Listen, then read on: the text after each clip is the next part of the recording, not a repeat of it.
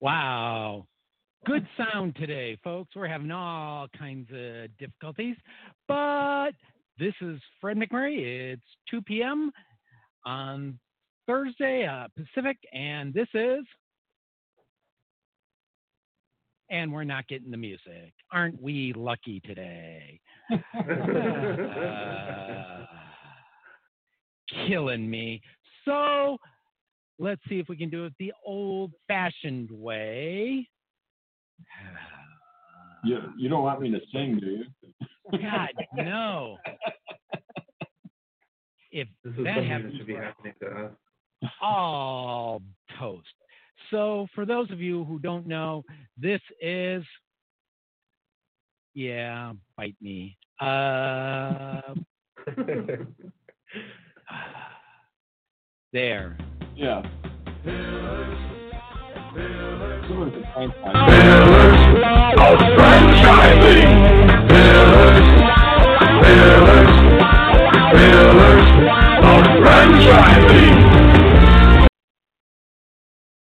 So, I'm Fred McMurray. I'm the Trouble Challenge uh, co host with my co host Ray Pillar and our brand new sponsor and female co host Elizabeth Denham of the Franchise Woman. Hello. Hello, folks. Hello. And we've got two birds, one show today. We got Reg Bird and Anthony Bird from DCB Franchise Group. Hello, everyone. Now I'm going to go take a nap from because my heart's pounding like a I can't say. Ray, take it away. Yeah, that I don't want to do. Ay, caramba. Ray, take it away. Say something so I don't have to anymore. Okay, so uh, we are. Uh, I'm talking to you from my home base in Aurora, Illinois, where the it's a beautiful 36 degrees and snowing. the snow hits the ground and it melts and it's kind of yucky outside in that respect. And so I was just wondering, Elizabeth, where where are you uh, sitting at? I am sitting in Spanish Fort, Alabama, outside of Mobile. Oh, and we are 52 and rainy today, but we were 75 and sunny last week, so you just Okay. never know. Okay, Birds, where are you? Where are you guys from? Sitting. We're in beautiful sunny Southern California. And Oh, is the first day we've had sun in about two weeks. Is that possible? Yeah, I know. It's 75 today. Yesterday it was about 60. And um, we'll be in the low 70s tomorrow.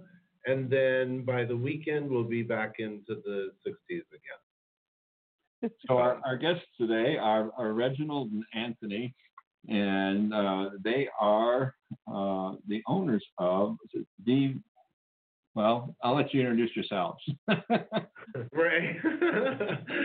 well, it's it's I Reg is perfectly fine. We don't need to to go the the formal route. okay. But I'm Reg Bird, and I actually founded DCB Franchise Group about 16 years ago. Three years ago, though, we were acquired by a consulting firm in LA called SingerLewak. So now we're DCB Franchise Group, a division of SingerLewak. So our name has has really expanded. But um, yeah, so that's that's who we are. So I don't have the checkbook in my drawer anymore, but I'm still on helping out uh, Sure. for for a number of more years. Yeah, that's who- that's who we are. at least until I can push them out. So my name is Anthony Bird. Uh, I have been now with the firm. Yeah, exactly, right. So I've been with the firm for the last five years, and uh, I have worked my way up. I'm now the director of business development here within DCB Franchise Group, working in every pillar of our services here within DCB. He's a good boy. it's it's nice to have your family in the business. I have a son and a daughter-in-law in my business, and uh, and you know, I, can say it, it, it was instilling my business. Uh, not not possible, uh, if, you try to push things along too hard, and uh, it takes special people, I think, to have family in in, in business. You're right. It's it's not everybody who can do it. Uh, I have two boys. My other son Russell is working actually over in the Netherlands. He and his wife live over there. He married a, a German gal. But Russell's working in the company as well.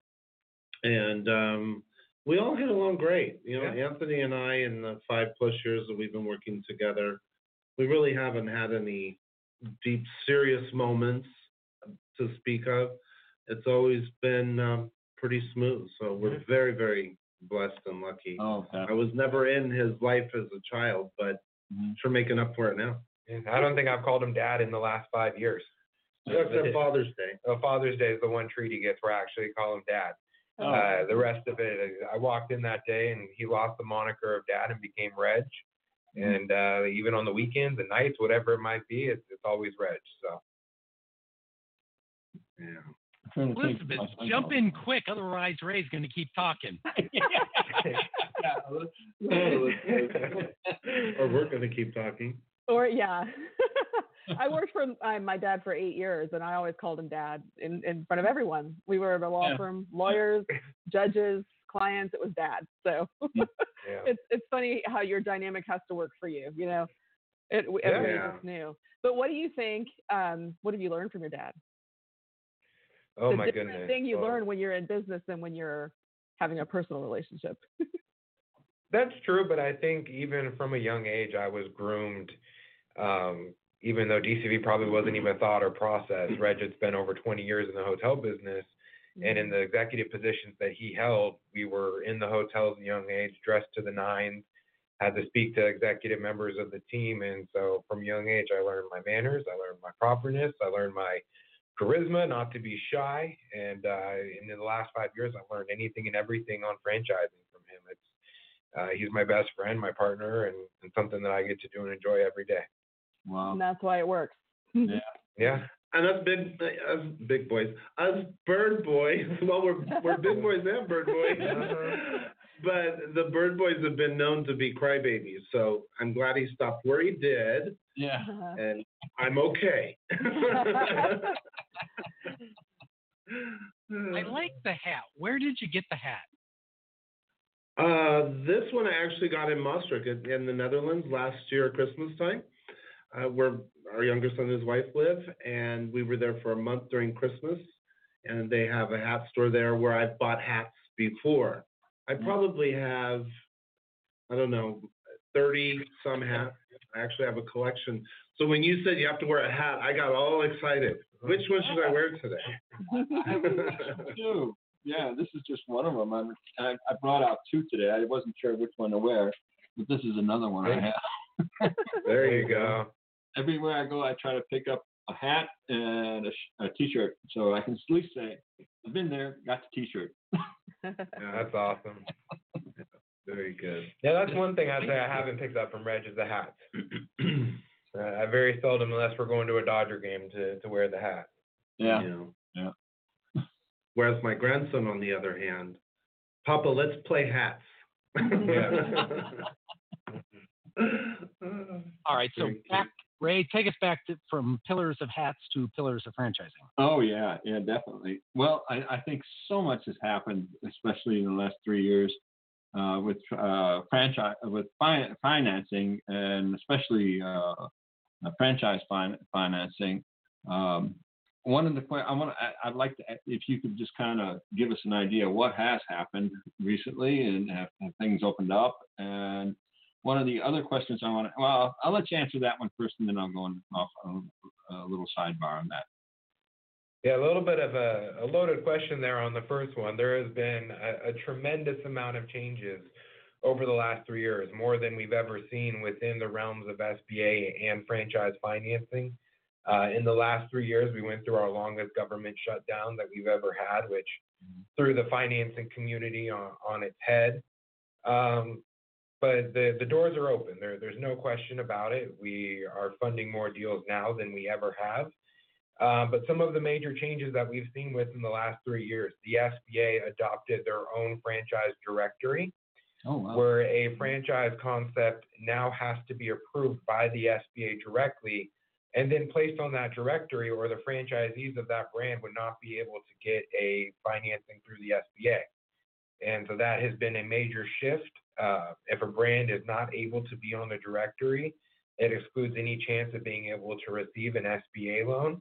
Um, but what we see, you know, 99% of brands fit the category of being a franchise and are able to be placed on the directory. Uh, they're then assigned an SBA identifier code, and that is what the banks use to be able to actually issue the SBA loan. So that was a, a major change that we saw come across. Mm-hmm. Um, to just kind of touch on the government shutdown, because we never know where it sits, and this bill gets extended or that bill gets extended. Um, the SBA does shut down during that time frame, and it's important if you're going through financing and you're working with a partner that that partner only has access to PLP lenders, a preferred lending partner with the SBA. Mm. And the reason that that is important is that if we know that a government shutdown is on its way and a loan has been approved, that means that a bank can actually get an SBA number without waiting for government approval. So before the shutdown happens, they can pull the SBA number to make sure that we're going to be okay through the government shutdown and can continue business as normal. Or when the shutdown ends, instead of having to wait through a tremendous backlog, they're able to pull the SBA number the day that the government reopens. So even before this shutdown, and we've been through quite a few, at least three since I've started with the company, we only work with PLP lenders.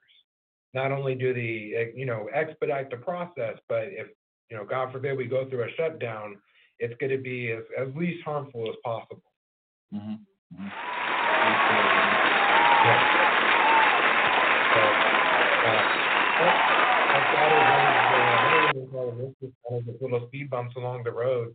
Uh, franchise financing has, has done very well over the last three years. I'm going to let Reg maybe touch a little bit on the doors opening, but a belt tightening. You hit it on the head, belt tightening for sure. Over the last two years, especially, and the last 12 months, definitely, we have seen lenders tighten their belt. Absolutely no question. Over the last decade, I think lenders have really been very aggressive and have had a wide open door. Uh, and I think it just got to the point where their their risk factors are building uh, more and more.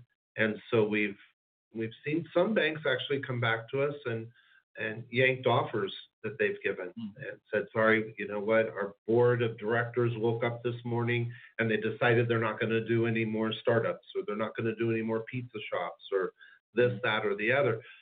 So, you know, we're really being very, very cautious in when we're presenting our, our, our deals to banks, making sure that we go to more than one bank. We mm-hmm. definitely are not uh, putting all of our eggs in one basket. Whereas a few years ago, Uh, going back five or so years ago, we feel real confident knowing that there was a certain bank who wanted a certain deal and we would definitely get an offer. And even if we did get an offer from another bank, they would mirror each other. But we're not doing that anymore. We're definitely going to at least three different lenders, depending on the project. If it's a real complicated one and it's going to be tough, then we'll end up going to even more lenders than that. So there's definitely been a shift. But like Anthony said, we're getting deals done. And that's why you know, I, I don't want to sell us per se, but that's why folks need a, a company like us. They need consultants like us to help them through this journey. This is coming from me from an emotional position, just because of how many times we've had people call us and say, I wanted to do this on my own. Or in fact, they call us and then go and try and do it on their own, but then they call us back and they've just wasted so much time, frustrated and you know discouraged and and that kind of thing. So um, yeah, so I, I, I think those are the the key points that that have really made a significant impact over the last few years. Yeah, well, there, there's one more that I wanted to touch on, and that is that the SBA also implemented a new policy where a single bank cannot hold too much of a note for a single franchise concept. So we've worked with franchise concepts where they said, oh, we don't need you. We have a banking relationship. They do all of our deals. Well, now we've had concepts begin to call us, well, they turn the faucet off. uh, so if a bank can realize and come in and be audited now and have their PLP st- status actually revoked from them, if they are carrying too much of a single concept on on the books. And it used to be a policy where, you know, a bank would go, hey, we've set aside five million dollars for so and so concept. We want all their deals. They can't do that anymore. That's that's been a major shift in the last three years. Wow. And that's interesting because that was always an avenue that I wanted to go down years ago was to find a bank who would take a particular concept we were working with and I would just go to them. It would all go through them. That was really, really important to me. I wanted to have that kind of relationship. And boy, I'm glad I, I ended up not having it because just like Anthony said, um, the SBA comes in and sees too much of one thing on the books and the bank's in trouble. Yeah, yeah. I, I can tell Elizabeth is just at the edge of her seat wanting to ask a question. but right now we can't hear her because she's muted. I did not mute myself. I don't know what happened. Um, as a publisher of a women uh, women's magazine for women in franchising, um, you may be aware that women have grown 83% from 2011 to 2017 in franchise ownership. Um, absolutely. However, they only have 17% of SBA backed loans, 16% of conventional loans, and 4.4 total dollars in small business loans. Um, th- there have been some articles coming out about how women need to overcome those barriers and how the industry as a whole and, and banking can help them overcome those barriers. How, what has been your experience in terms of financing for women? What barriers do you see, and how do you think that they can be overcome so that the trend of business ownership for women can continue to rise? Now, I'm going to jump in right away go here because I've talked, in fact, today I talked to a lady who, who wants to buy a franchise. And I have found that we probably talk to 50% women and 50% men. It's pretty split down the middle for us uh, because there's usually, I would say usually the situation is the husband is working and the wife isn't. And so the wife will be the, the one we end up talking to in many cases. But what I experience in talking to women is that they are ultra, ultra conservative. And I appreciate that 100%. They're very leery about debt. They don't want debt, they don't want it hovering over them. They don't want to use their home as collateral, that's their home. Uh, so it's the conservative position, I think, that women take more than men who tend to be more of the risk takers. Uh, that might lead to some of that lower percentage in financing. As coming from a position of it being more difficult or anything like that, being a woman has absolutely nothing to do with getting financing or not. I mean, So do you think either you're qualified or you're not qualified. So do you think that it's it's about educating women to the value of, of taking a little more risk or understanding what collateral can do and what the risk really is? Is that You what you're it. saying? Okay. Exactly. The lady, you hit it right on the nose. The lady I talked to today, in fact, the questions, I probably spent an hour and a half on the phone with her. I'll usually spend right around 45 minutes, maybe an hour. And she was just, she needed education. She needed to understand how this works, why this works better. Uh, and, and even during the conversation, when I had made it a point to tell her that even if there's a default, worst case scenario, the bank doesn't want your house. They don't want your business. They don't want the furniture and fixtures. They don't want the yogurt machine or the grill. They just want to be paid back. And I said, so when a bank does put a lien on your home, the bank is going to first want to know, can you continue to just make the payments and we'll all be good and in a happy place? If you can't continue to make the payments, can we do interest only maybe for a while? The bank wants to do a workout long before they do the house and and take the assets. If it gets down to the to the bottom line and and and those things won't work, and there's equity in the home, the bank will first want the, the borrower to take the equity out of the home to help pay back the loan.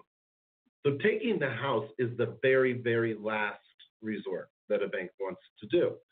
And so in the middle of this conversation with this lady today, she's rambling on about, you know, well, if this happens and that happens, and then then they're gonna just take my house away. I'm like, no, no, Phyllis, I told you this is how it works. That's gonna be the last resort.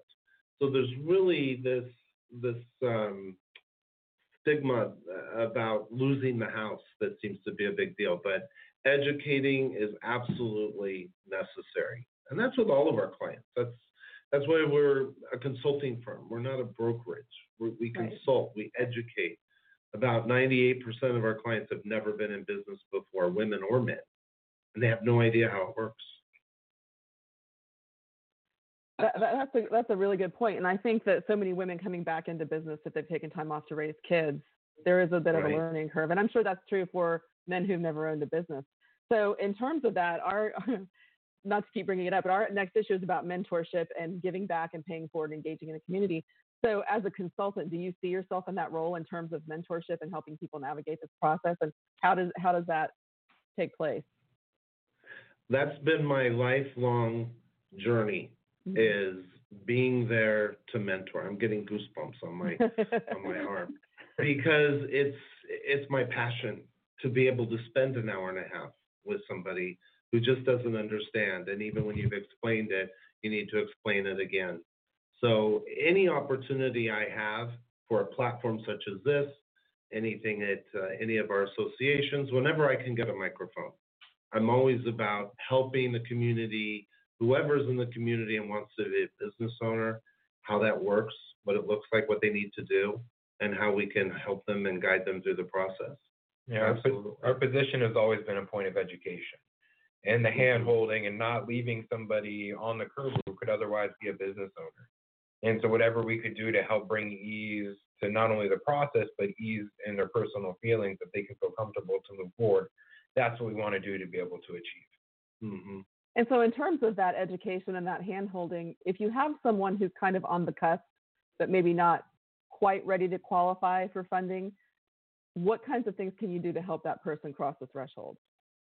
You're spoon feeding us these questions, all the things we love to say and talk about. It's perfect. Yeah, so so anytime we talk to somebody, one of the very first things I tell them is that we are either going to provide you with a pre-qualification to move forward, or we're going to issue a roadmap. We're going to give them the exact steps in order to be able to get to qualification. We don't send a letter in the mail that says, sorry, you've been declined, come back another day. We put together a full project plan and how they're going to be able to achieve qualification. And we've set up partnerships to be able to do that. If somebody's credit isn't where it needs to be, we know a firm that we've used for seven years in credit repair. You know, do they need Oh, no, I've, I've met them over a decade ago oh. now. Okay, you, you can age yourself, so that's okay. But so no, so we we want to make sure whatever it needs. If somebody needs to be able to get equity out of a home or, or something of that nature, we're going to give them the steps and be able to introduce them to those steps to help them get to that qualification. And you know, too, when there's um, an existing business owner, they, and they might own a franchise, they might own a different kind of business, whatever it is, but they're a business owner. We have to collect three years of financials on the existing business because the bank first looks at the individual and wants to qualify the individual in their personal balance sheet. Then they look at any existing business, but all of that before they look at what they want to do now. So when we get financials on the existing business, I can't tell you how many times those financials are just wrong. Mm-hmm. We had loan payables as an asset the other day on the balance sheet. Mm-hmm. We have net income on the P and L that doesn't tie to the to the balance sheet. People don't know what's on their balance sheet. Oh, I need to check with my accountant. I don't know what that is. It's just it's crazy sad. Mm. And so we have right down the hallway here in this office our business solutions group, which is loaded with CPAs and accountants and all kinds of wonderful people who can help them and guide them in getting their books in order because they've got to have their have their house clean before we can ever take them on as a client to be able to present them to lenders. I think It's really important. Ray, I think you said what was that? he said house cleaning, and uh, that's what my franchise is. Yeah. Oh, there you go. Yeah, exactly. there you go. yeah. I, I did want to kind of jump back in there. We were talking uh, about uh, uh, you know people who are, are getting loans these days, and I was wondering, I, as a veteran, I get a lot of information about how things are improving for veterans. Has there been any improvement on the on the uh, loan front regarding veterans? Absolutely, and and uh, you know this is a, a great question, and so we're a member of VetFran, the the Veterans Organization in franchising. So we of course offer uh, you know the discounts, but we're also well versed in the programs that are out there for veterans. And so under the SBA umbrella, there's called what's called the Veterans Advantage Loan. And that Veterans Advantage loan are huge discounts for veterans to be able to achieve an SBA loan moving into business. Um, so it's really important that you know actually in, in my in my checklist that I have when I talk to every client, always one of the first questions is, are you a veteran or active duty service member? Uh, if they're active duty, that's fantastic. The same program applies to them.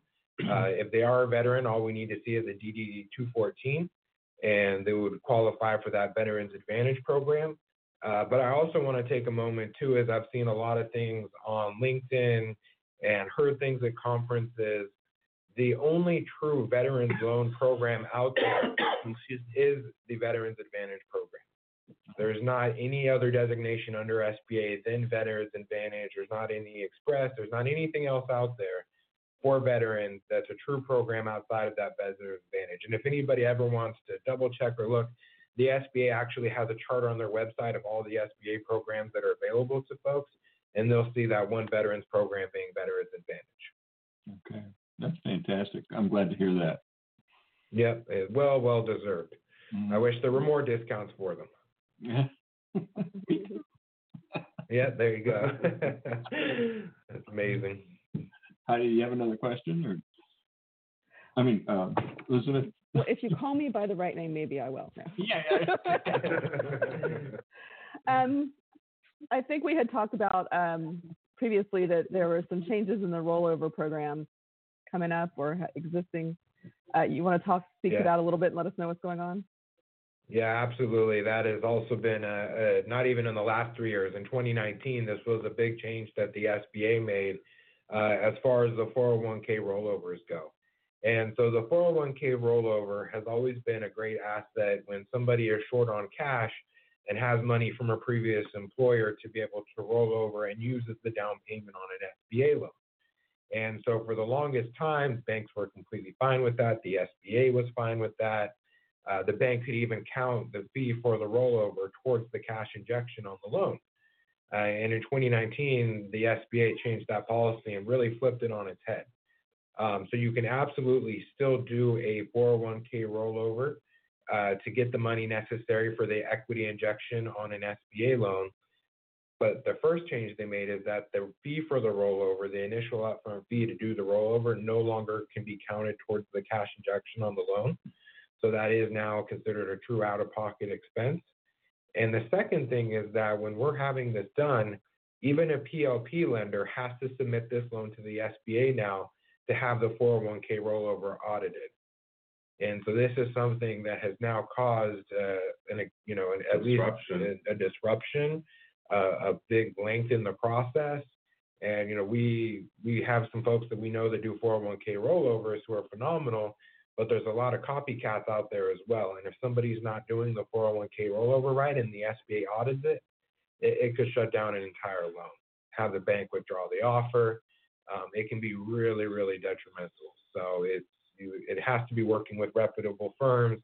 It has to be making sure that these folks are doing it, have never been audited before, and just having folks know through education that this is not going to be a, a short loan process, that this is going to add additional time to your loan uh, because of the 401k rollover. And we don't want to discourage anybody from the 401k rollover by any means. That's a great way of getting capital, but everyone just needs to be educated up front that it is going to take additional time compared to when it used to. Yeah, it's really, you know, of course they have their reasons, but quite frankly, it's a shame. Uh, the it usually costs around five thousand dollars, give or take, for the rollover program, and for folks to be able to use that or account for that as part of the capital requirement was very helpful. They weren't as leery to spend that money to do the rollover, and so they they would proceed forward. So that coupled with the fact now that it's going to take longer, it could take how much longer do they say on average? two to four weeks. Two to four weeks longer. I mean, it's already a laborious process going through an SBA journey, but um, I don't know. It's just it's too bad, but it it is what it is. Yeah. I need to ask Fred uh, if he can hear me. Is it time for a commercial? We're gonna try, Ray, and I got no clue if it's gonna work. So So we want to thank the Link Local Network for broadcasting the show. You can call in at 323-580-5755. That's 323-580-5755. Or in theory, you can chat at the Pillars of Franchising site. And now I'm hoping a word from a sponsor. Yeah, nope, not going to happen.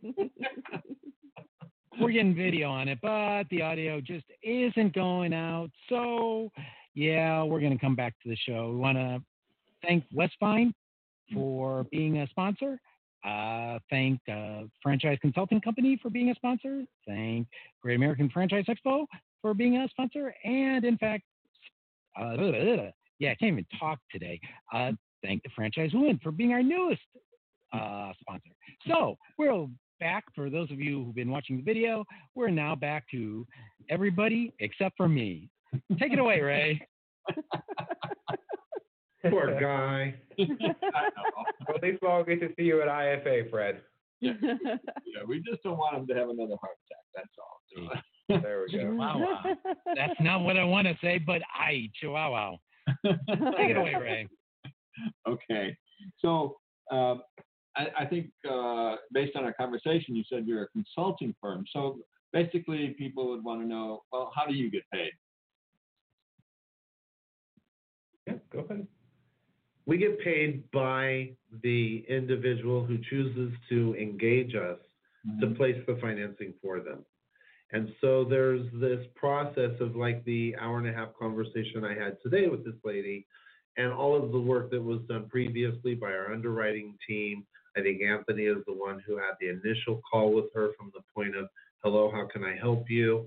So there have been probably, there's probably been at least 12 to 15, maybe even 20 hours already put into reviewing everything with this lady. And at this point now, she's qualified for us to place financing for her. And she's been given a pre qualification email that outlines all of the things that we talked about, what the terms and conditions might look like, and will probably look like. And at that point, it triggers uh, our assistant here in the office to issue our master services agreement. Hmm. Now it's up to this lady to decide whether or not she wants to engage us to move forward. Mhm. So everything to this point has been absolutely free. And then once she decides to engage us, we tell folks that, well, we encourage them to sign the franchise agreement and our agreement at the same time so that we can all work in tandem together, moving through the journey with the objective being that we all land on our feet at the same time. So our fee is, is generally $5,500. That's our, our basic product line. And so now it's, it's a matter of hoping that she understood the necessity to really have somebody do this for her. I always tell people, you know, I would never in the world hire a plumber. I mean, if I did anything with plumbing, we would flood or something would happen, but it, it wouldn't get fixed. I need a plumber. It's the same kind of thing. If you've never gone through this process before, grab somebody who knows what they're doing and, and who does it all day, every day. But And, and, Yeah. and I think it's important. Oh, go ahead, Fred. Yeah, that that- that is the important thing right there is that you have the experience and you're going to put that person's uh, request out to many different providers of loans, uh, uh, correct? So that Yeah. they have a better chance of getting something as as opposed to being going to a bank and getting turned down and, and going to you know somewhere else. I you know I get solicited. I, I, I was just thinking about how many times a day. I'm going to estimate three to five times a day I either get a phone call, I get an email, or I get a letter saying that uh, I qualified for five hundred thousand. I qualify for a million right. Uh-huh. you know, and it, it makes me wonder: is there that much money available out there that people can, or is it, or it's something sort of scam that I should be looking at? Not that I, I don't need the money right now, and and I was just wondering. I, I think a lot of people out there are getting these types of solicitations. Is that something we should be afraid of? Well, I would say absolutely. They're they're leader advertising for the most part to say that you're qualified for X amount of dollars. Mhm. No one knows what you're qualified for. Until they have everything from you. Mhm. So these companies that, that do that kind of solicitation, I don't even know what they're looking at, but they sure as heck are not looking at your tax returns or your bank No. statements, maybe not even your credit report. They're just guessing maybe on your zip code. You Mhm. never know. Yeah. But that's something that should never, never be taken seriously. It's a, it's a gimmick. Yeah. Mhm. A lot of people fall for it, certainly. That's why they keep doing it. Elizabeth, you got So, yeah, so in, ter- in terms of specific advantages that you provide, you've gotten her to the pre-qualification point. Now she's going to decide whether she takes you on to help her, right? So from that point forward, what are the specific tangible advantages? I'm, I'm assuming it's things like it'll go faster. She increases her likelihood of getting funding.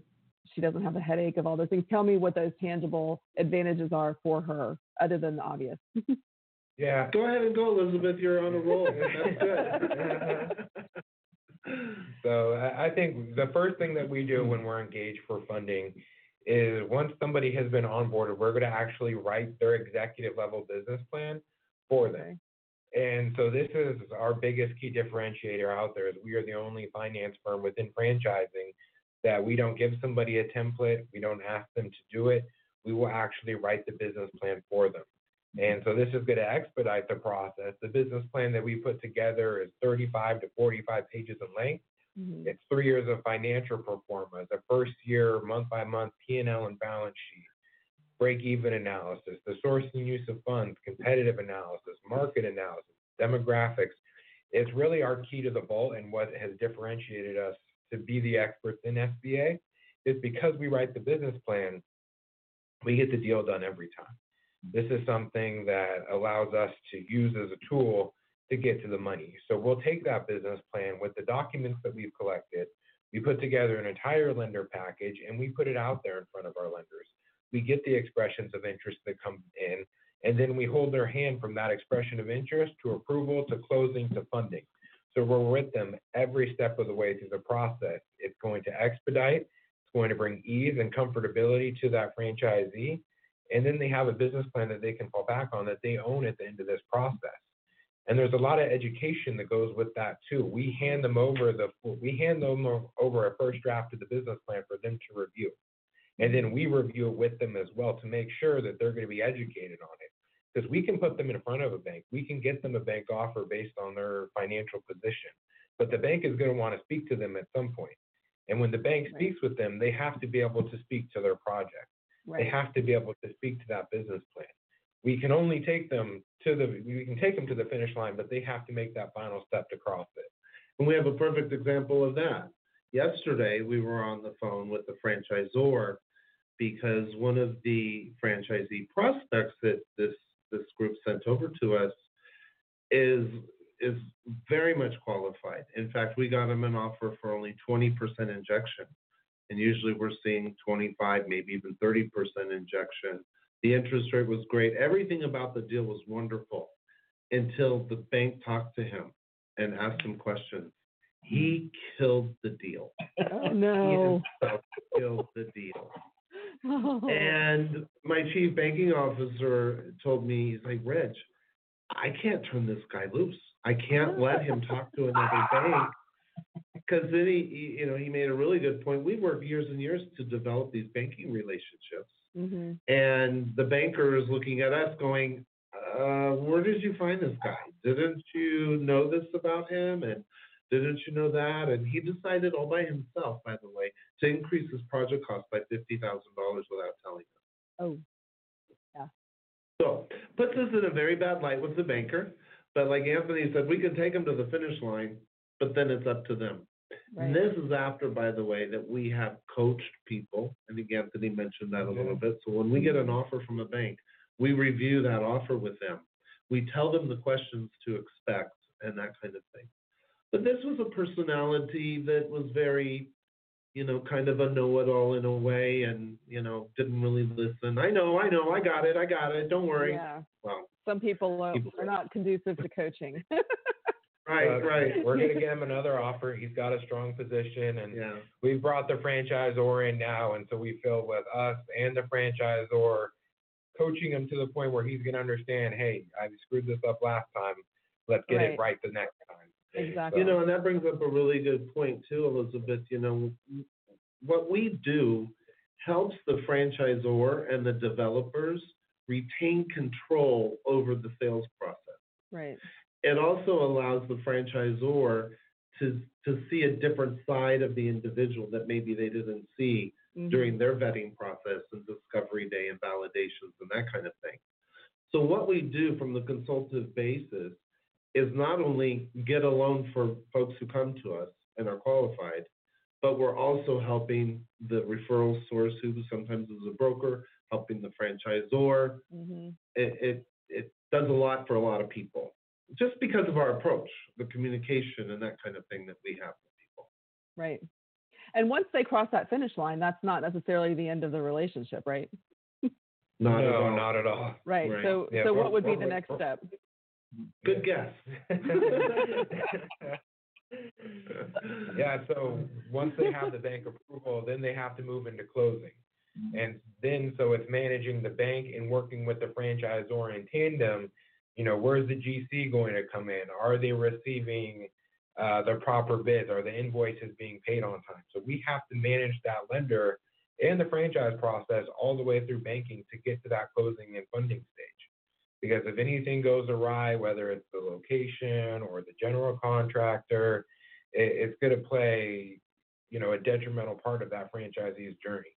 Right. And so it's really important that we maintain that communication and build that relationship the point of them, again, cutting that ribbon and, and having that grand opening. And for a lot of franchisees that we work with, the relationship still doesn't end there because they've signed a multi unit agreement and they mm-hmm. want to come back to us and we'll stay in touch with them to make sure we're getting them set up for financing for their next unit. So that number one, they can stick to their development agreement, which of course the franchisor is always very happy that we're here to make sure that we can help that mm-hmm. franchisee stick to that development agreement they signed, you know, with their franchise. So I, I, was wondering if you could kind of walk us through the steps that are involved. In other words, should I be looking, uh, finding a franchise first and then con- contacting you, or maybe I should contact you and then uh, find a franchise consultant?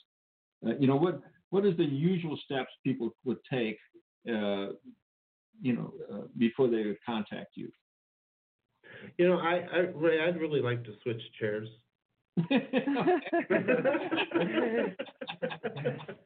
Every time it goes on you, I'm like, God, he looks comfortable.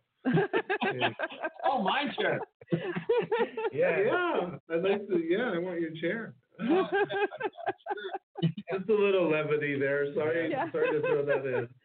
yeah, when, when I signed on, he was almost horizontal. Oh. Nice. Beautiful. Well, Ray, that's a that's a phenomenal question with several different answers. Um, there's franchise. There's people who come to us that have not found a franchise concept yet and want to get pre-qualified, as they might just be browsing the portals to see what they would qualify for, so they know what franchises they can click on. kind of like buying a house. You want to know if you're qualified to buy a condo or a McMansion or exactly what you should be looking at. It's the same kind of thing. Yeah, absolutely. And we do work with a lot of franchise brokers. And for a franchise broker to be able to come in and make sure that they're showing that franchisee the right concept, they need to know very early on what that franchisee is going to qualify for. The last thing that a broker wants to be put in a situation is, hey, I presented this concept. They love it. They can't wait to open it, only to find out that that franchisee is not going to financially qualify for it. So if we're able to meet with that franchisee early in that broker process, they're going to present them with brands that are going to fit within their financial profile. And then we work with franchisors, probably more than even brokers. We work with a lot of franchisors who maintain the sales process themselves. And, you know, depending on the franchisor, where they bring us in on the process, but always before the franchise agreement is, always before the franchise agreement is signed.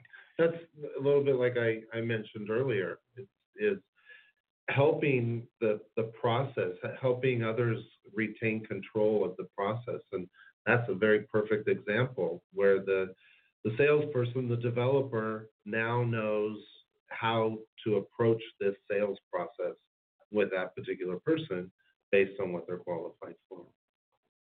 Definitely.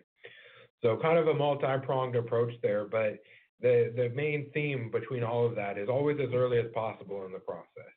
You want to know before you get too invested in something. You want to know before you're hopping a plane to go to Discovery Day. You want to know exactly what you're going to qualify for so that you can move through this process with an assurance and confidence that you know you're going to come out on the right side. We even have, it brings to mind, we have a couple of franchisors we work with who will not allow a prospect to Discovery Day unless they've gone through us and have a pre-qualification. So now the franchisor is talking to a room full of people who can write a check today versus talking to an audience and you don't know who can buy a franchise if any of them. So that's another another great, uh, I think, a great step to go through is to making sure that before folks are even invited to Discovery Day, they're qualified for their financing. Mean, it, it lights a fire. Reg and I have both gotten phone calls from people. I need to buy my plane ticket for Discovery Day. When can I get qualified? Well, you can get qualified as soon as you turn in your documents. it only takes us 24 hours to underwrite and qualify somebody, so we can move it very quickly. Just got to get us what we need, which isn't a whole lot. We only need an online application. Uh, we need a credit report that's not an inquiry or hard pull, and some tax returns. Unless they own a business, then we need a few years of tax returns. But you know, all in all, someone can accomplish what we need within an hour. So I- it's, I think- it's a pretty think the next streamlined process. You know, to get you guys on board and walk into a, a potential franchise uh, at Discovery Day, knowing that you have this financing in your pocket. I mean, you can talk Right. from a much better perspective about what you want to do. Just like some real estate agents won't talk to you until you have a pre-qualification letter in your hand from a financer. Sure, sure. Yeah, same idea. Elizabeth? So switching to the, the franchisor side, you do consulting with franchisors and their businesses as well, don't you? That is correct. So that's one of our other pillars, if you will, here at DCB Franchise Group, is our consulting pillar. So working with franchisors uh, that are in need of everything from operations to training to sales and support. Uh, but a lot of our clients are businesses that have a growing need or concern that want to franchise. Uh, and so we can take them through that entire process, but we're a little different in that aspect is that we don't take on anybody that knocks on our door and goes, hey, we want to be a franchise.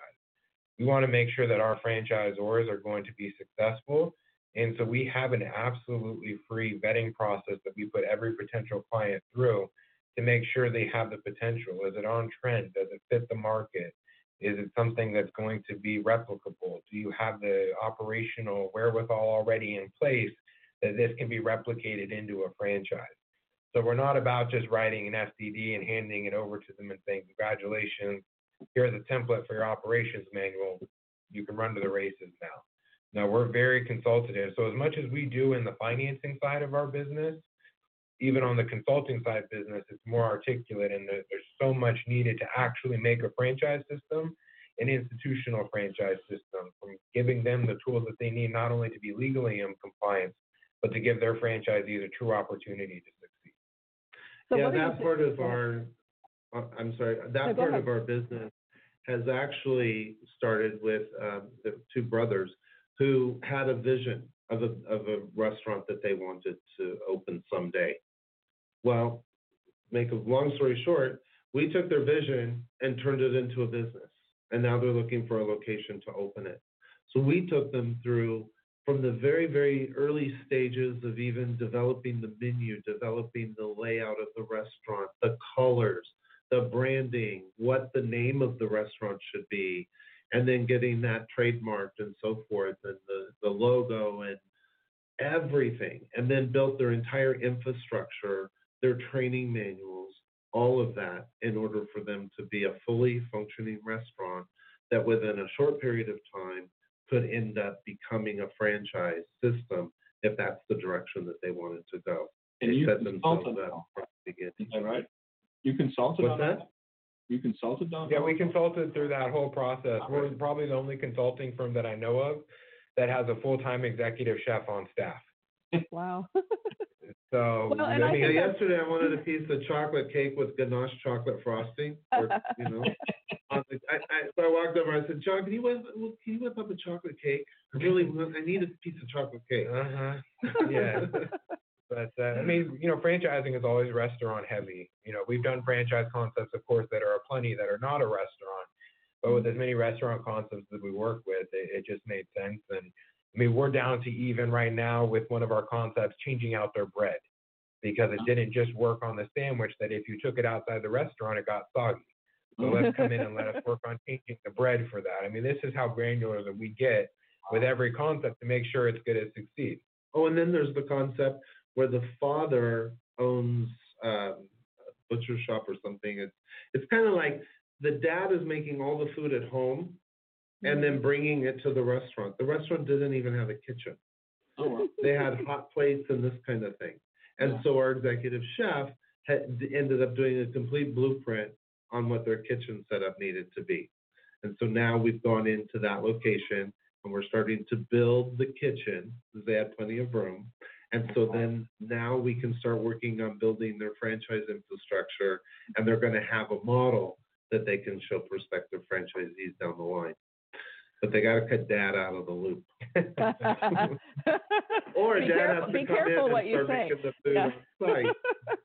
Right. Be careful what you say about Be that. careful what you say. Yeah, you're sitting next to your son. I forget I'm dad since he calls me Reg all the time. Anthony's, Anthony's thinking there, you know.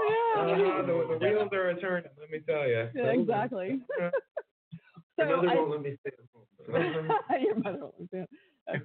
So I think it's so interesting that you've developed something from nothing Yeah. into a Mhm. business, into something that could be franchisable. So for someone who doesn't go through you and doesn't avoid the normal pitfalls, what do you think are some of the top mistakes that a business that wants to become a franchise make without guidance? Good question. Want me to take it or you take it? I it? think we both can take it. I, I'm spinning here too. You want to start? Okay, and then yeah, I'll go there's, from there. there's, we've just run into so many scenarios of really sad situations when people have, uh, have not built what they need in training guides, Mhm. inventory controls, a point of sale system that's consistent. If they've got a couple of locations, two, three locations, all three of them are on different point of sale systems. The financial reporting is not accurate. Their financials look like the ones I mentioned earlier to you, Mhm. where they're all out of whack and, and need to be cleaned up. Um, those are just a few examples. I'll let Anthony touch on the rest. Yeah, it, it could be down to you know not being you know you have all your med, your recipes in your head. Well, that's great. You're going to do it, you know. And if you don't want to share those recipes, that's okay. Get you know someone who's going to be able to make those. Get a kitchen that's going to make those sauces for you. That can ship out to a national brand wide thing. Uh, if you're going to build franchise. supply chain. Yeah, you got to build the supply chain, and if you're going to franchise, you're going to have to let a little bit of that go. You can't hold on Right. to as much as control, and that's everything we see with the joint employer and what's passed. There has to be that chep- separation of church and state, and you might love those family recipes, and fine, don't share them. Get the kitchen that's going to do them, but make sure you have that process set up in place Right. to be able to do that. And you mean you do have to maintain control. You can't have a a pizza shop selling hamburgers out of their pizza oven. You know, you want to make sure that you can have that consistency across the board too. And it's just it's that what we see out there sometimes. I would say about 50% of our clients on the consulting business are are you know systems that went to market ill prepared and with one thing or the other. You know, somebody they're getting sued by their franchisees. They all hate them. Um, our operations specialist has been in franchising over 30 years, and he flies out and meets with franchisees to bring them back on board. And then that goes back to the sales process. If they're trying to sell, you need to have that franchisee validation.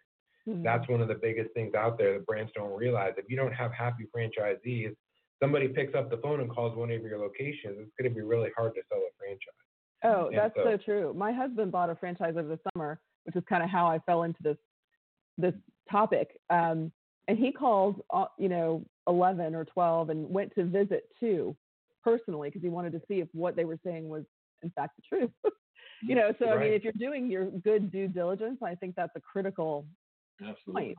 So mm-hmm. that's something that Yeah. you do to consult with a franchisor to make sure that they are keeping their franchisees happy. Mm-hmm. Oh, absolutely. So there's one franchise system that, that hired us and we went in and shut down their development, their recruiting. We said, Mhm. stop right now. We ended up having to go in and, and some of the franchise agreements on, with the existing franchisees weren't even renewed. Some hadn't signed. Uh, they were, they were going rogue in their Mhm. restaurants, doing whatever they wanted to. So we had to bring in a team to go into all of the locations and make sure that they became compliant. And if they didn't want to become compliant, then they were out. Right. And then once we got that all cleaned up and made sure that they had current operations manuals, training guides, point of sales, system, all those things I mentioned earlier, Mhm. then we were able to take them to market and sell them, which is another part of our kind of as a segue into the other part of what we do and consult in that pillar is that once we build a franchise system or have put it back on the tracks if it had derailed, is we take them to market. So out of our Atlanta office, we have our franchise development team that actually sells franchise systems that are our clients. Mhm. So we haven't taken on any, any franchise systems unless they're ours. And, uh, we, we develop them and develop them and sell them and, and take it all the way. Yeah. We're even, we're even still doing discovery day, discovery days for one of our clients and training.